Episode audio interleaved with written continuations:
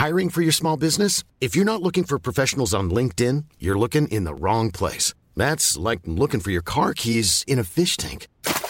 LinkedIn helps you hire professionals you can't find anywhere else, even those who aren't actively searching for a new job but might be open to the perfect role. In a given month, over 70% of LinkedIn users don't even visit other leading job sites. So start looking in the right place. With LinkedIn, you can hire professionals like a professional. Post your free job on linkedin.com slash people today.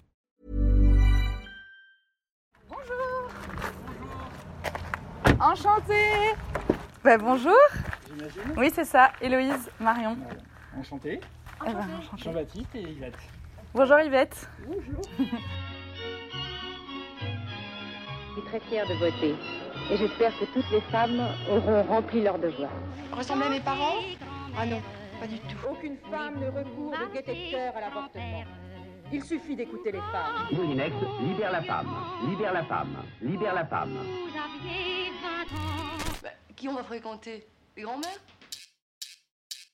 Mamie dans les orties est un podcast qui recueille les récits de nos grands-mères. On y écoute des histoires dans l'histoire. Parce qu'il est nécessaire de comprendre d'où l'on vient pour savoir où l'on va. Ici, on écoute les premières qui ont eu le droit de voter, d'avoir un chéquier à leur nom, de divorcer, d'avorter, finalement de vivre de plus en plus librement. Nous sommes Héloïse et Marion, et aujourd'hui, nous allons chez Yvette. On a été élevé à ne pas désobéir. Et encore aujourd'hui, je dis toujours, il est plus facile d'obéir que de commander. Un Perrier ou de l'eau plate Un Perrier, je veux bien, ouais. Yvette est la grand-mère de Jean-Baptiste. Vous l'avez déjà entendu au cours de la saison 2, au micro de son petit-fils. Parce que Jean-Baptiste et Yvette ont une relation à part, quasi filiale, Jean-Baptiste nous a proposé de faire connaissance pour de vrai avec sa mamie dans sa maison de Grenoble. Après avoir rencontré Yvette, nous avons été suspendus à ses lèvres pendant plus de deux heures. Non seulement elle a une vie passionnante, mais elle nous a aussi profondément touchés. Le café se fait. Je vais préparer, comme Mathilde m'a dit, le café ou le thé. C'est comme vous voulez. Alors, je suis née à Tourcoing. Oui, à Tourcoing, en 1932. Et les, on- la- les accouchements se faisaient à domicile à l'époque. hein. Voilà, donc je suis bien née, je suis bien une bonne tourquinoise. Et le Nord, j'adore. Disons qu'à 5 ans et demi, j'étais en pension en Belgique avec ma sœur aînée. Pourquoi? Je ne sais pas. Maman était toujours malade, est-ce que c'est ça? Vous savez, on ne parlait pas, hein parlait pas. Donc en pension, pour moi, été très très dur. Et il y a eu la déclaration de guerre. Donc euh, retour à la maison, bien sûr. Là, euh, les parents ont décidé, mon père surtout, d'évacuer. On a eu le dernier train en partance pour Paris. On a été mitraillé à Creil. Le train était au ralenti, ralenti, ralenti pour euh, qu'on ne le repère pas trop. N'empêche qu'on a été mitraillé. On est arrivé à Paris. Mon père avait son frère qui, était militaire de carrière qui habitait Paris, donc on a été chez lui. Après, on a eu un logement un peu qui avait été réquisitionné. Et ensuite, euh, à Paris, ils ont décidé que les femmes et les enfants devaient partir, devaient évacuer pour aller en zone libre.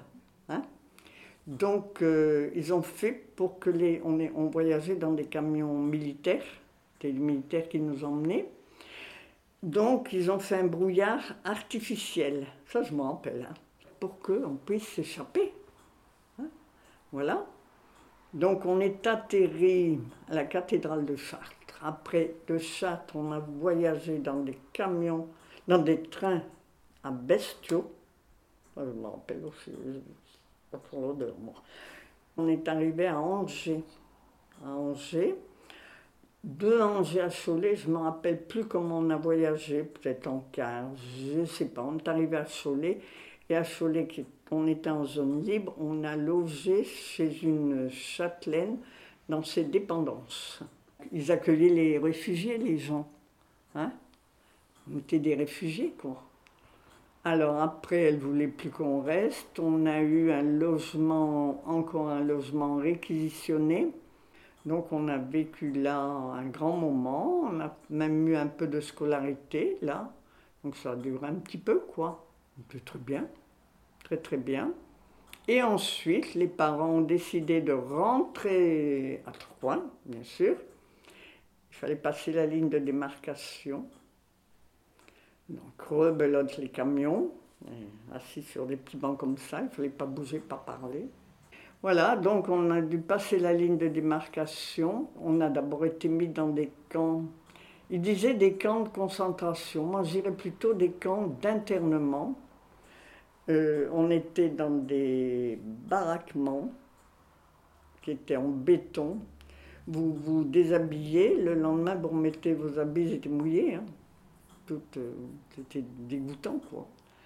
Alors le temps, moi je pense qu'ils ont, c'était pour, je pense, j'ai pas la certitude que c'était pour un contrôle, voir si on était juif ou pas.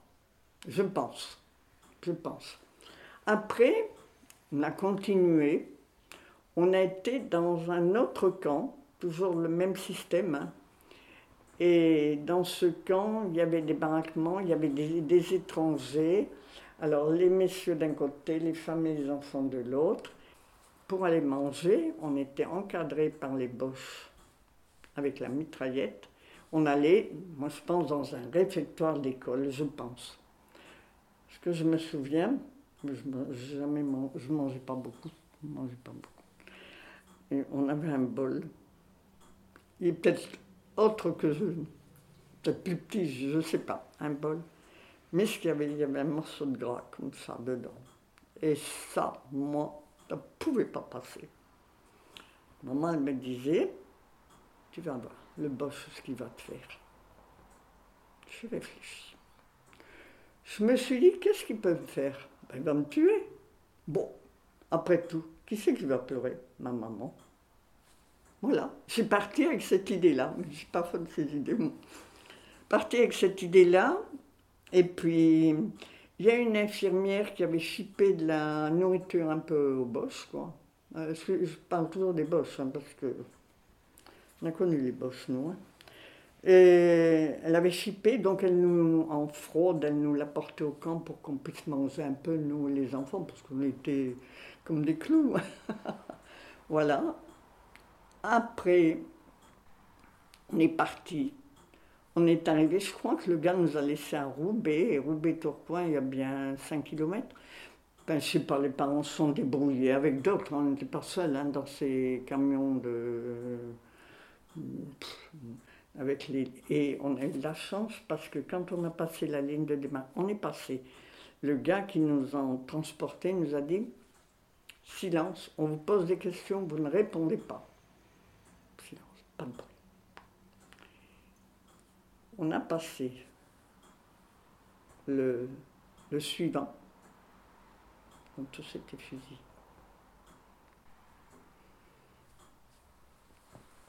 On a eu de la chance. Excusez-moi. Mais ça, ça revient ces choses-là.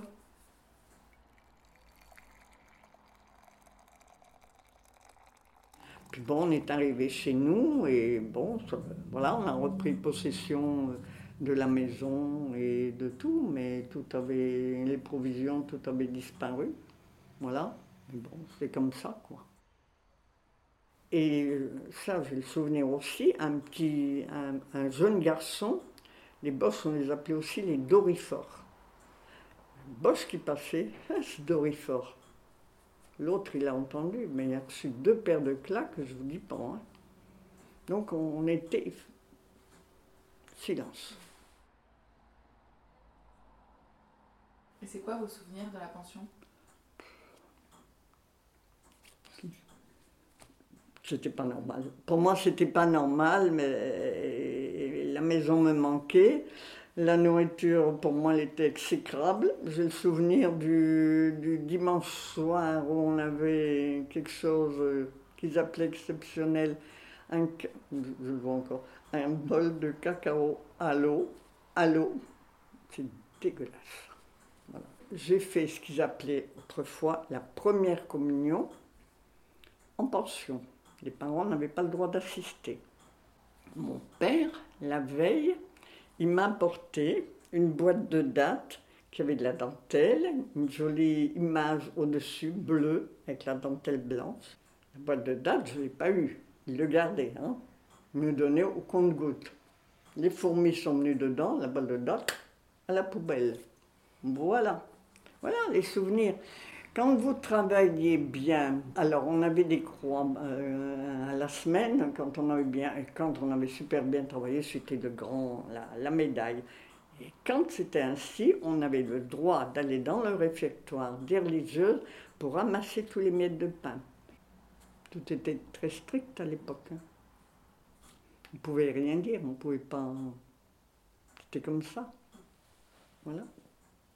C'est comme ça. Et ma sœur aînée, qui était aussi euh, pensionnaire, mais elle avait trois ans de plus que moi, elle m'a jamais supporté. Hein. Moi, je pense qu'elle était jalouse quand je suis née et que ça a continué tout le temps. Donc, euh, il fallait pas que j'aille près d'elle, quoi. Va avec tes amis, voilà. Il fallait pas que je. Non, non, allez, dégage, dégage. Moi, c'était comme ça. Et ça a toujours été comme ça. En 40, vous rentrez à Tourcoing. Et là, il y a quand même encore 4 ans d'occupation. Oui. Ça se passe comment à Tourcoing, l'occupation? Euh, Très dur. Très dur parce que Tourcoing était une ville, on n'était pas loin de, donc de Lille. Hein. Lille, Lille, Tourcoing, ça se touche. Donc il y a eu des gros bombardements, mais terribles, hein, terribles. Hein. Et on allait chez mes grands-parents, on était là. Et cette fois-là, j'étais donc avec ma sœur qui avait donc 8 ans d'écart, donc elle devait avoir 3 ans mais je devais m'en occuper. Hein. Et ce bombardement, ce gros bombardement, suivre l'île d'un côté et bombarder de Courtrai de l'autre côté. Cette odeur, cette odeur de fumée, de poudre, l'ai encore hein, parfois. C'était terrible et on était dans la, toutes les deux, que toutes les deux dans la cave. Hein. Les grands-parents ne bougeaient pas, hein. ils étaient, je sais pas moi, ils ne bougeaient pas. Moi, je, prenais ma soeur, on serrait l'une contre l'autre, comme ça.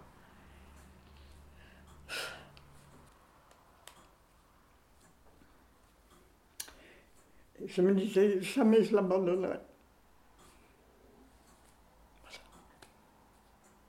Et on est resté comme ça, quoi.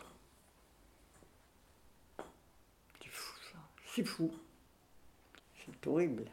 Horrible les démolitions qu'il y a eu. Bon, et entre-temps, on rentrait chez les parents, et chez les parents, ben, on a eu un boss qui a traversé la maison. moi, je savais où mon père cachait ses munitions et son pistolet. Ses balles, il les mettait dans des bouteilles de champagne recouvertes de zinc. Et il mettait ça, parce que pendant la guerre, on crevait de faim aussi. Hein. Il mettait ça sous les cages à lapin, pour qu'ils y trouvent hein. Il aurait fallu être dénoncé, mais bon, il était prudent, il faisait ça prudemment, quoi. Et son pistolet, vous savez, les WC, ben, il ne plus là, parce que maintenant, je pense, hein, il, y a des, il y a le WC, il y a des à côté, il y a du jour, quoi, hein, entre la faïence et, l'autre faïence. C'était là son pistolet. Je ne l'aurais pas trouvé. Hein. À notre façon, on a fait de la résistance. Surtout que moi j'étais enfant, un enfant, ça passe partout. Et mon père, euh, qui était, euh, comment dirais-je, inspecteur sanitaire, il travaillait donc dans les abattoirs, et avec le sang, quand il tuait une bête, il, récupérait ce sang, il le travaillait. Il faisait des, ça faisait des, comme des boudins, mais euh, un beau cercle, un cercle comme ça. Et moi, j'allais porter ça dans des maisons pour ravitailler les, les Anglais qui débarquaient. Hein. Alors, il y a une fois mon père, il me dit euh, attention, fais attention, regarde bien si tu es suivi. Si tu es suivi, tu ne sonnes pas, tu continues, tu fais la boucle. Bien regardez, moi, Non, a personne, je sonne. La dame, vite, elle m'attrape pour me faire entrer parce que c'était scabreux, il y avait, quelque chose là. Ah, J'étais contente parce que j'avais eu des bonbons. Mon père a failli être fusillé. hein. Mon père était un peu rougeau, de, oui, comme ça, un peu rougeau. Une fois, on l'a vu rentrer, blanc comme un. Et là, il y a eu un grand silence. hein. Et il, a, échappé belle. Il a pu contourner l'arbre. Et la personne qui s'est présentée à la maison où il devait aller pour euh, ravitailler ou faire passer des parachutistes, tout ça, était fusillé. Donc ça, ça l'avait marqué aussi. hein. Mon père était très sévère, il était très colérique, pas facile. Avec ma soeur qui est venue la semaine dernière, on disait qu'est-ce qu'on était content quand tu n'étais pas là. Voilà. Ça veut dire quoi, colérique? Ça, se- ça Oui, parce qu'il y a des colères et il fallait marcher droit. Hein. Oh là là, matinée trois lanières, hein. Jung. Votre fourchette tombait. Jung. Trois lanières. Parce qu'il y a des martinets, mais il y a beaucoup plus de lanières. Là, il y en avait trois, je me rappelle. hein. L'enfant n'était pas roi du tout. L'enfant était là pour travailler, rendre service, point barre. hein. Alors, on faisait du boulot, euh, on fallait tout faire à la maison. Et je vais vous dire mieux, c'est qu'avec la guerre, on ne trouvait plus rien. On avait un voisin juste à côté de nous qui, lui, avait, avait des astuces, je ne sais pas, des astuces. hein. Il fabriquait, il avait installé dans son salon, tout déménagé, une machine où il fabriquait des, des morceaux de, oui, de tissage, on tissait, pour fabriquer des culottes. Culottes de femmes, tout simplement. Donc il fallait faire, euh, pour faire 15 culottes, il fallait faire 30 morceaux. Donc machine à tisser, pas électrique, hein, la main. Je fais ça. Il fallait que je fasse mes 30 morceaux pour qu'on fasse les 30 culottes. Voilà. Vous aviez quel âge? Quel âge j'avais 15, 16 ans, 17 ans?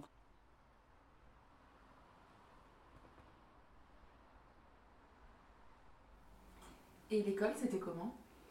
Ben, l'école, euh, moi j'aimais bien, mais j'ai eu de très bonnes maîtresses. Elles me protégeaient aussi. Ça, ça je peux dire qu'elles m'ont protégée. Protégé de quoi? On protégeait mon père. Mon Dieu, je vais vous dire. Manger, ça a toujours été un problème quand j'étais jeune, je ne trouvais rien de bon. C'était dégueulasse, surtout pendant la guerre, hein, avec tout le monde. Et euh, je devais, il était l'heure de partir à l'école, évidemment, assiette pas finie. Partira pas à l'école tant que t'as pas fini ton assiette. Je regardais la pendule. Puis au bout d'un moment, euh, ça devait agacer quand même euh, maman. Tu pars. Sauf que je suis arrivée à l'école. L'école, c'était, il y avait les classes, de, un euh, escalier, des classes à l'étage de chaque côté, un grand corridor. J'étais trop petite pour attraper la sonnette. Je suis restée dehors. Je ne voulais pas retourner chez les parents, hein, c'était pas la peine. J'ai baglodé dans la rue. Et à l'heure de la sortie, j'étais à l'école, devant, j'ai vu ma maîtresse, je lui ai expliqué. Alors, euh, elle m'a donné mes devoirs, mes sons, enfin ce qu'il y avait à faire. Les parents n'ont jamais rien su. J'avais fait l'école buissonnière. Alors, j'avais trouvé une astuce, il faut toujours trouver des astuces. Alors, quand c'était dégueulasse, euh, arrivait l'heure de partir à l'école, plouf, tout dans la bouche. J'arrivais au bout de la rue, plouf Je jetais tout. C'était pas un, vo- un vomissement, hein, c'était une réserve, si vous voulez. Je jetais tout, et comme ça, j'étais à l'heure à. Des astuces, toujours des astuces. Le maréchal Pétain était bien pour nous, enfants. Je précise parce que je me rappelle pour la fête. Donc, on n'avait pas de, de fourniture extraordinaire, hein, ça non. Donc, euh, c'était tout récupération. Donc, on avait un carton gris. Avec ce carton gris, notre maîtresse nous avait fait faire un porte-journaux. Là, alors, moi, j'adorais le maréchal Pétain, je vous le dis franchement. C'était une question de bouffe. Hein. Je, l'adorais parce qu'on a eu un colis, des pâtes de fruits, des nonnettes, de la confiture d'orange. Attendez, c'était formidable, il était formidable cet homme pour moi. Si j'étais heureuse d'avoir ce colis, tu parles quand on n'a rien. Hein. Vous savez, maman coupait un carreau de chocolat, elle le coupait en quatre, hein, pour nous quatre. Un quart. J'aime ça, le chocolat, j'adore. Hein. Mais les carreaux sont plus coupés. Les souvenirs de la guerre sont riches et très précis chez Yvette. On comprend alors le lien sororal qui s'est développé face aux épreuves de l'enfance et surtout le sens du sacrifice qui anime Yvette depuis toujours. L'école vient ensuite consolider cette éducation. Finalement, la force des valeurs comme l'engagement ont un rôle décisif dans la suite de sa vie. Moi, j'ai toujours vu maman malade. Ben, alors, j'étais à la fois à la maison et je suivais des cours. Oui, je suivais des cours dans, un, dans une institution catholique toujours. Hein. Et j'allais l'après-midi en classe. Or, l'après-midi, c'était pas des. C'était pas le bon enseignement, c'était des travaux secondaires, on va dire. Euh. Et donc, là, c'était une religieuse, sœur, euh, sœur Agnès. Elle a une fois appelé mon père. Elle a dit si elle ne vient pas en classe toute la journée, je fais le nécessaire pour les allocations familiales. J'étais en classe toute la journée. Et comme je devais récupérer mes petites sœurs qui étaient dans la même institution, j'attendais et j'allais dans la classe du brevet. Donc c'était, pour moi, c'était super. Et après, vous avez arrêté quand, du coup, d'aller à l'école? Alors, j'ai arrêté, euh, je sais pas, 17, 16, 17 ans par là, quoi. Et puis, ben, après, j'étais placée. J'étais placée dans une famille euh, pour euh, m'occuper des enfants. J'étais, ouais, je me disais gouvernante. Bon, ça, ça se passait bien, mais c'est parce que je, c'était pas, c'était pas mon choix, moi. Mais qui vous a placé Les parents. Il fallait suivre les parents. On ne choisissait pas. Moi, ça me plaisait pas, ça. Je m'ennuyais. Bon, j'étais arrangé avec les chez qui je travaillais. Quand j'ai pris ma retraite, il m'a déclaré que la moitié. Alors c'était du 24 heures sur 24. la caisse de retraite m'appelait, elle m'a dit oui, ben vous n'êtes pas la seule. Hein. Bon, voilà, c'était comme ça, c'était l'époque comme ça, qu'est-ce que vous pouvez faire? Je savais que j'étais déclaré, mais je ne savais pas que c'était la moitié, moi. Comme maman était malade, j'allais là-bas euh, trois jours par semaine, le reste c'était à la maison pour faire tout ce qu'il faut tout ce qu'il fallait faire, hein, les six repassage de ménage, tout, tout, tout, tout, tout, voilà. Et après, je suis rentrée dans une, une petite usine de confiserie. Et là, j'ai très vite monté en grade, ben oui, ben oui. Les machines, je n'aimais pas, ils l'ont vu. Donc je ne suis pas restée même pas une journée je faisais, mon service représentant. Voilà. là, c'était bien. Là, ça allait mieux pour moi. Et là, votre argent, il était pour vous ou il était toujours pour votre Toujours pour les parents. J'ai travaillé là jusqu'à ce que j'ai. J'attendais Catherine, mon aînée. Quand on s'est marié, on a combiné de se marier que l'argent, euh, notre paye, c'était pour nous. Hein. Pas le bien qu'on démarre quand même. Vous aviez un conjoint ah Non, ça n'existait pas. On était payé en espèces. Et en espèces, je peux dire jusqu'aux années bien 60-61, c'était toujours en espèces. Nos allocations familiales étaient versées à nous, les mamans. Le facteur nous les remettait à nous, pas au papa. Non, non, non, non, non. C'est très bien ça.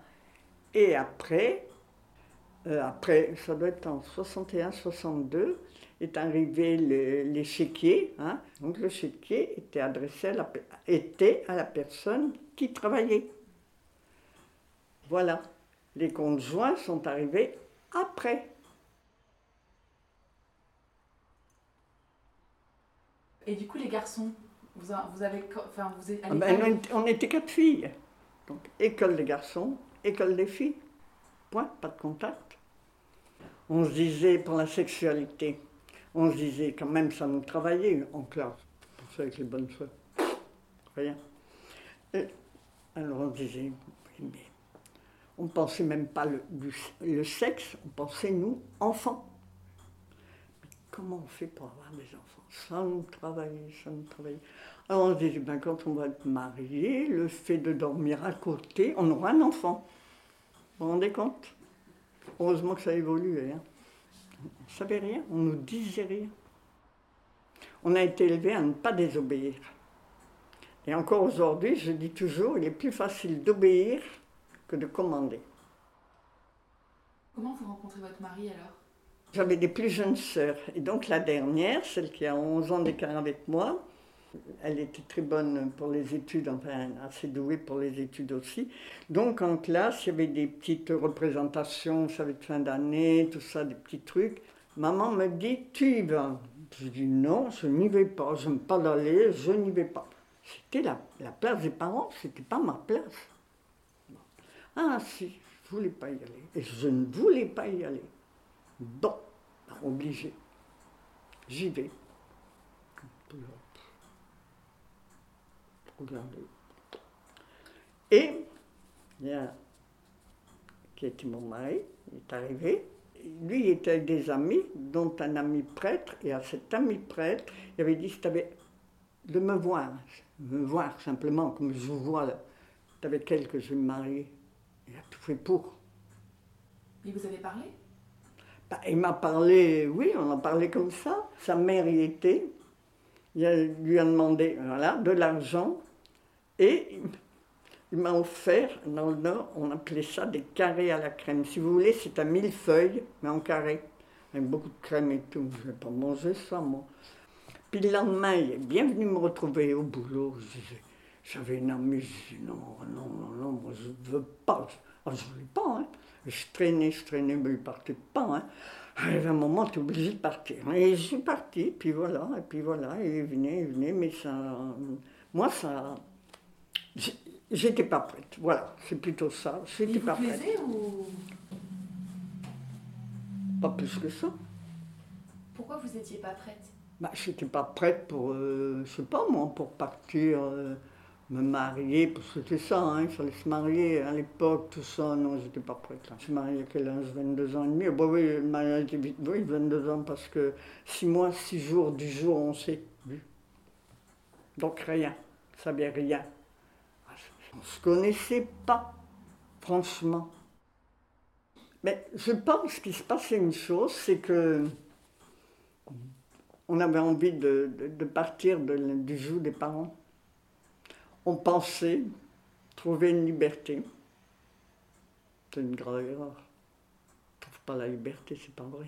Ben, on ne trouve pas la liberté parce que vous rentrez dans un autre compartiment qui part d'une autre façon.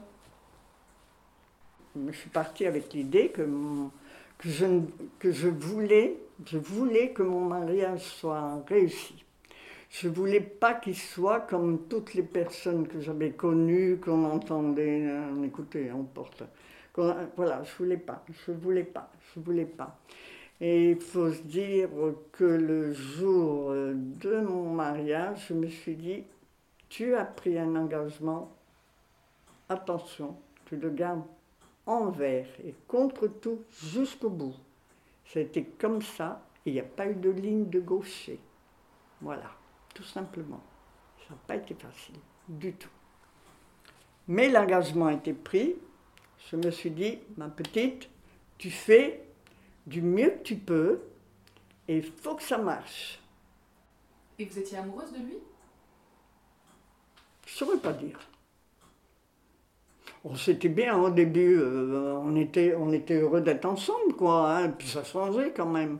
Hein, il y avait un grand changement. Alors bon, c'était bien. Puis après, bon, après, après, il y a les difficultés de la vie. Regardez, de, de Tourcoing, on est venu ici. euh, c'était quand même tout ça très gros, hein, très. Voilà. Et votre mariage, c'était comment? C'était une fête? Une grande fête? Impossible. Une fête. Ça se passait chez mes parents. Il y avait,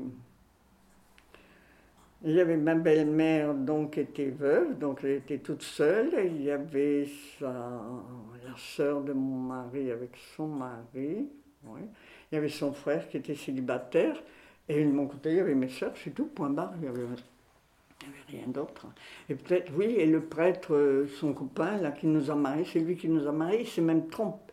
C'est fou, hein, il s'est trompé dans, dans notre célébration de mariage, il a dû recommencer. Pas des signes, ça. Hein? On pense après. Et il était invité aussi, lui, oui, c'est ça.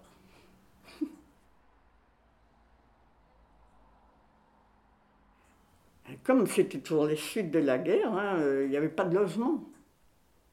Les logements, c'était des logements réquisitionnés. Il y en a beaucoup qui se mariaient en mairie pour être inscrits, pour être sur la liste, pour avoir un logement. Donc lui, ben, il a trouvé un logement. C'était une baraque. C'était une baraque, je ne peux pas dire autrement. Ni eau, ni gaz, parce qu'à Tourcoing, on avait le gaz de ville, donc on était alimenté en gaz de ville. Hein. Ce pas les bonbonnes comme j'ai encore ici.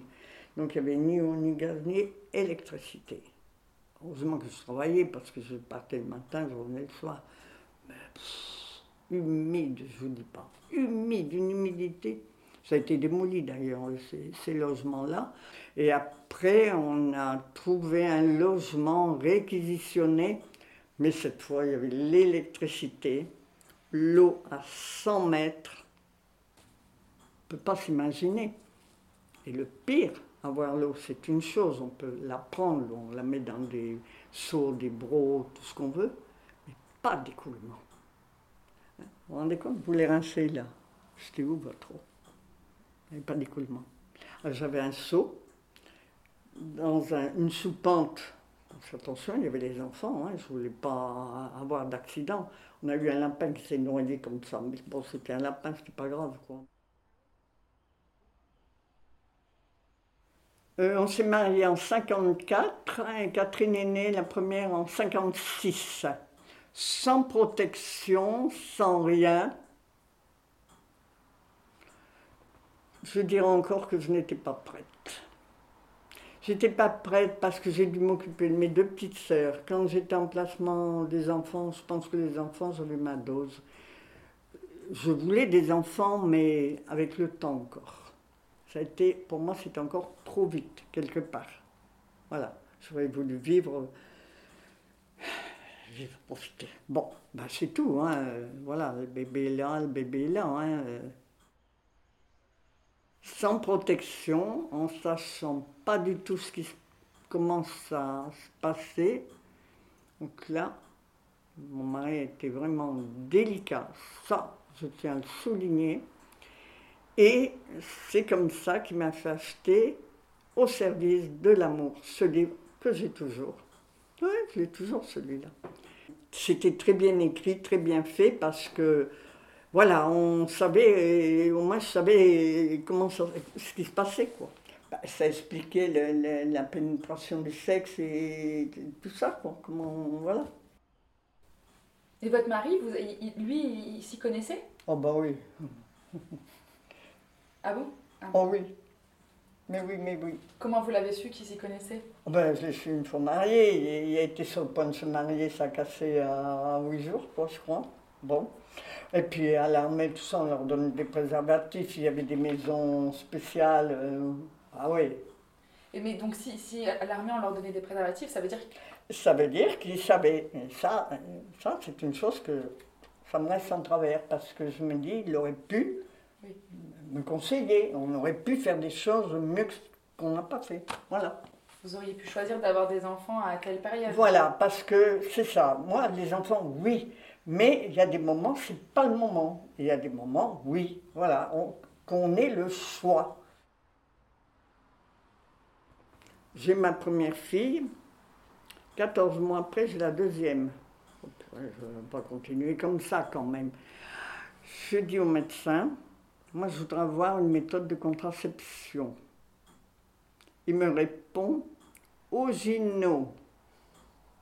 Eh bien, je lui dis, moi, des originaux, je vais en avoir un pensionnat. Parce que là, la deuxième, c'était déjà au Gino. Parce qu'entendez, moi, j'avais pas envie d'avoir une ribambelle. Hein. Il y avait d'autres choses, mais on ne savait pas. Hein. Par moment, on s'est abstenu carrément pour suivre cette méthode. Hein C'était pas mal. Et puis, et puis, et puis, et puis après, j'ai eu une tante qui travaillait en pharmacie qui m'a parlé de préservatifs. Et voilà, et puis bon, hein, et oh, quand même, hein, ça va. Hein. Vous avez, vous avez pu prendre un préservatif euh? Oui, alors j'allais à Grenoble, dans une pharmacie, je n'ai pas demandé à la pharmacie. j'allais à Grenoble, là, euh, je n'étais pas connue, je demandais, je prenais. Et néanmoins, euh, néanmoins j'ai eu quand même ma quatrième à 40 ans. Hein. Alors là aussi, tiens. Un un dedans. Et donc, j'ai eu ma dernière à 40 ans. Et je ne regrette pas. Les accouchements, Catherine, j'ai mis deux jours. Hein. Alors là, là, je me rappelle. Hein. D'ailleurs, je crois qu'au départ, je ne pouvais pas l'avoir. Hein. Puis après, je me dis, pour rien, pour la tombe. Puis après, après, après, vous l'avez, et ça change tout, quoi. À demi-mot, on comprend au fil de notre conversation qu'Yvette a dû faire face à bien des épreuves pour faire tenir sa vie de couple et de famille. Alors, elle nous raconte avec ses silences et ses rires la suite de son histoire.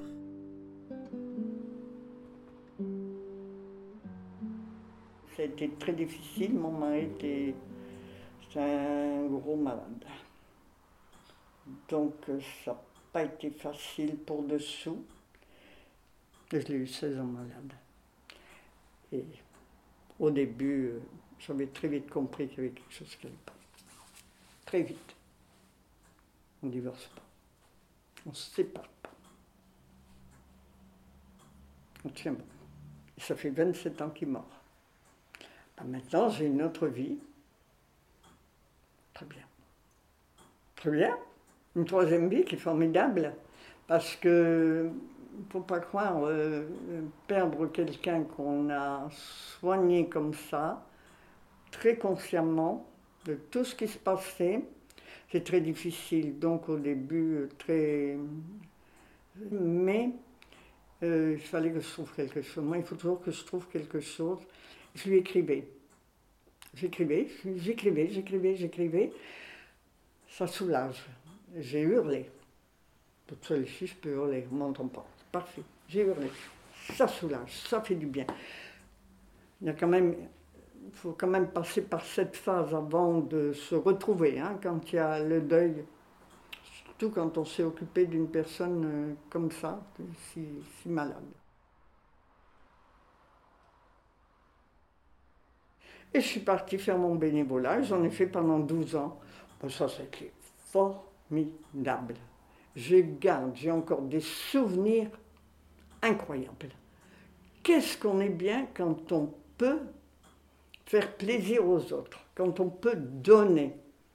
Vous, recevez des, des, moments de bien-être comme on ne peut même pas s'imaginer. On a plus de plaisir à donner qu'à recevoir. Et ça a été le cas. J'ai arrêté quand j'ai dû subir une intervention. Alors j'ai des souvenirs et j'y repioche parce que de temps en temps, ça me fait du bien de piocher là-dedans. Là, c'était une période de vie heureuse pour moi, très heureuse, vous voyez. Faut jamais désespérer, hein. La vie est espoir. Allez. Voilà. Puis maintenant encore, regardez, j'ai 89 ans, je fais encore tout. Voilà. Je suis heureuse comme ça, la nature. La nature. Moi, c'est la nature qui m'a sauvée aussi. Hein. Seigneur Jésus. Quand vous venez du Nord, vous arrivez ici dans un bled comme ça. Et vous, vous avez arrêté de travailler avec eux? Ah oui, ben, en ayant ma première fille. Hein. Qu'est-ce que vous voulez Il fallait tout faire. Moi, à l'époque, je me disais, pour ne pas s'occuper, enfin, pas s'occuper, ne pas garder ses enfants toute la journée, pour moi, il fallait une profession. Il fallait être avocate, il fallait être médecin, il fallait. Voilà. Et qu'on ait quelqu'un la journée pour s'occuper des enfants. Ce n'était pas le cas, donc on s'est occupé de nos enfants. C'était la règle générale. Hein. C'est comme ça, c'est... on a vécu comme ça, on continue comme ça, quoi. Voilà. Mais j'apprécie le progrès. La machine à laver le linge, tiens, rien que ça. Ça, elle tombe en panne, hein, je l'ai tout de suite. Hein. Ah oui, oui, oui. Ça, c'est sûr. Parce que les lessives euh, à la main et dans le froid, euh, avec l'eau qui gèle, quand vous mettez chauffer, l'eau était gelée, les robinets. Je prenais une bassine, je remplissais de neige. Et quand elle avait fondu, j'avais ça d'eau. Pas croire, la neige, on n'a pas tellement d'eau. Hein. Dégoût, c'était dégoûtant. Pff, fallait jeter. Bon, alors, la machine à laver, Puis le confort, hein, j'aime bien le confort. Hein. L'électricité, le chauffage, l'eau, euh, voilà quoi, hein, c'est ça. Hein. Et euh, quand votre mari était très malade, vous vous êtes occupé à temps plein? Le doucher, mettre les couches, donner à manger. Bon, il y avait un état général très mauvais, puis bon, un peu une maladie mentale. Voilà. Pas facile. Pas facile du tout. Il fallait vraiment être attentif. À cinq minutes, ça pouvait changer. Donc, euh, parfois, je me levais, je me disais, tiens, ça va aller. Pensez-vous, cinq minutes après, c'était tout en l'air. Et, et l'inverse, ça n'allait pas, après ça allait. Voilà.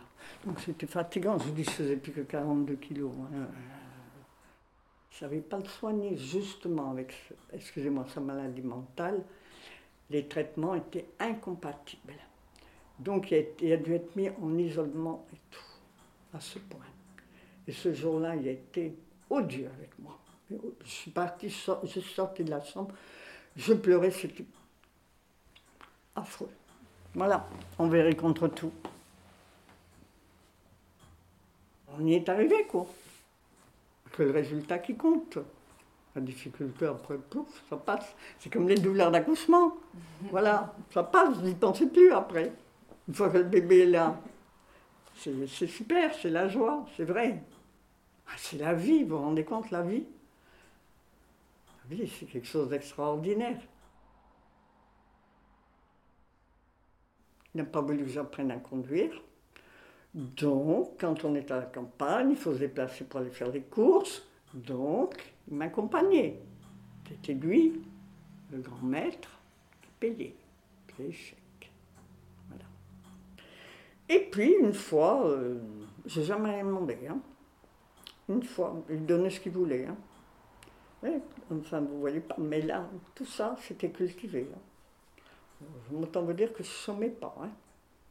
Donc euh, je ne dépensais pas plus que qu'il me voulait. Je lui demandais de la liquidité pour payer le pain, parce qu'attention, il fallait que je tienne le livre de compte. Un pain, c'était marqué. Un timbre, c'était marqué. Même sa dernière semaine de vie, je ne savais pas que ça allait être sa dernière semaine, il m'a demandé que j'apporte le livre de. Alors, pour en revenir au carnet de chèques, une fois, il y avait le marché à Binet le lundi matin, où il y avait pas mal le, le, le, marchand. Quoi. Mais là, je lui disais, écoute, toi, tu vas de ton côté, moi, je vais du mien. Bon. Et bon, je faisais mon tour, il me rejoint, il me dit, tu vas, il y avait la banque, c'était le Crédit Lyonnais, tu, tu y passes. Ah bon, je passe, j'obéis, hein, moi, j'obéis. Je passe. Signe les papiers, conjoint. Super.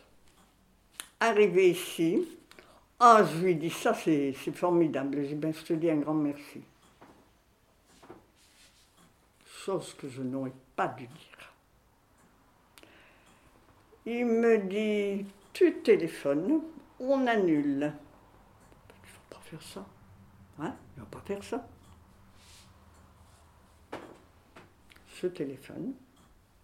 Ce monsieur, me dit, je lui dis, ben voilà, on annule ce qui a été fait ce matin. Tout a été annulé. Non, pas de carnet de chèques. Et, bon, ben c'est tout. Alors là, moi, de ce côté-là, j'ai dit, c'est fini. Je lui dirai jamais plus merci, il peut se passer n'importe quoi, c'est fini. Merci, on aura plus. Je, moi, je devais faire attention, pas le dire. Et puis, et puis, et puis, ben voilà, la triste circonstance, c'est là. Une fois, il, appelle, il venait à domicile à l'époque, les, ces personnes. hein, Donc, euh, il avait appelé, je ne sais pas pourquoi, il avait appelé. Ce monsieur vient, et là, mon mari me dit, c'est des toilettes en bas. Mon mari me dit, je dois aller aux toilettes. Et ce monsieur dit, mais et, et- et le conjoint Je fais, si vous y arrivez, vous pouvez les prendre.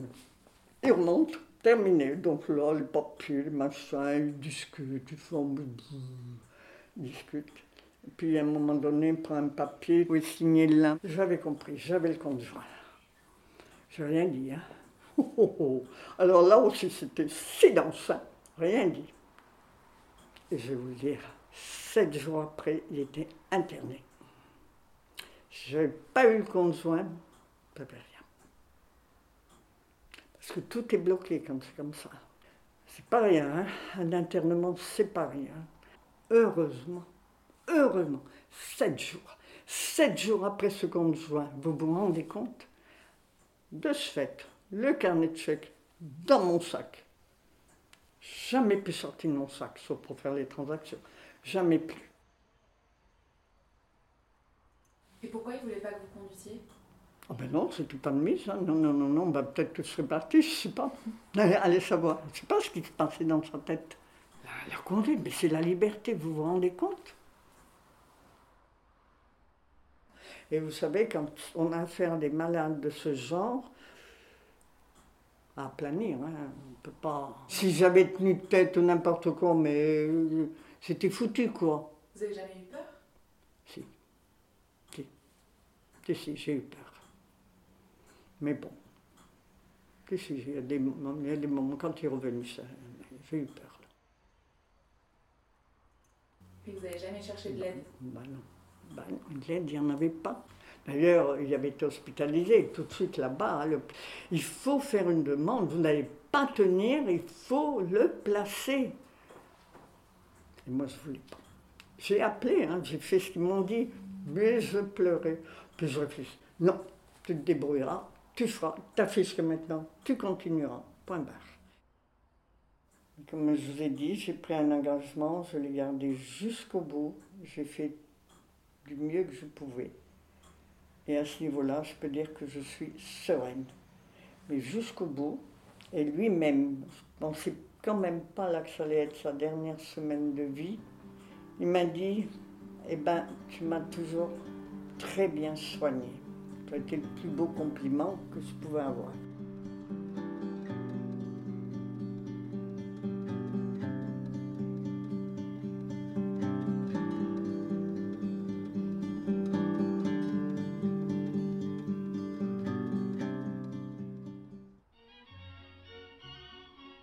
Ce qui nous touche chez Yvette, c'est la grande résilience dont elle fait preuve face aux obstacles qui jalonnent sa vie. L'envie de vivre et de partager son histoire nous ont transmis une force rare qui nous porte encore aujourd'hui. Un immense merci Jean-Baptiste pour cette si belle rencontre.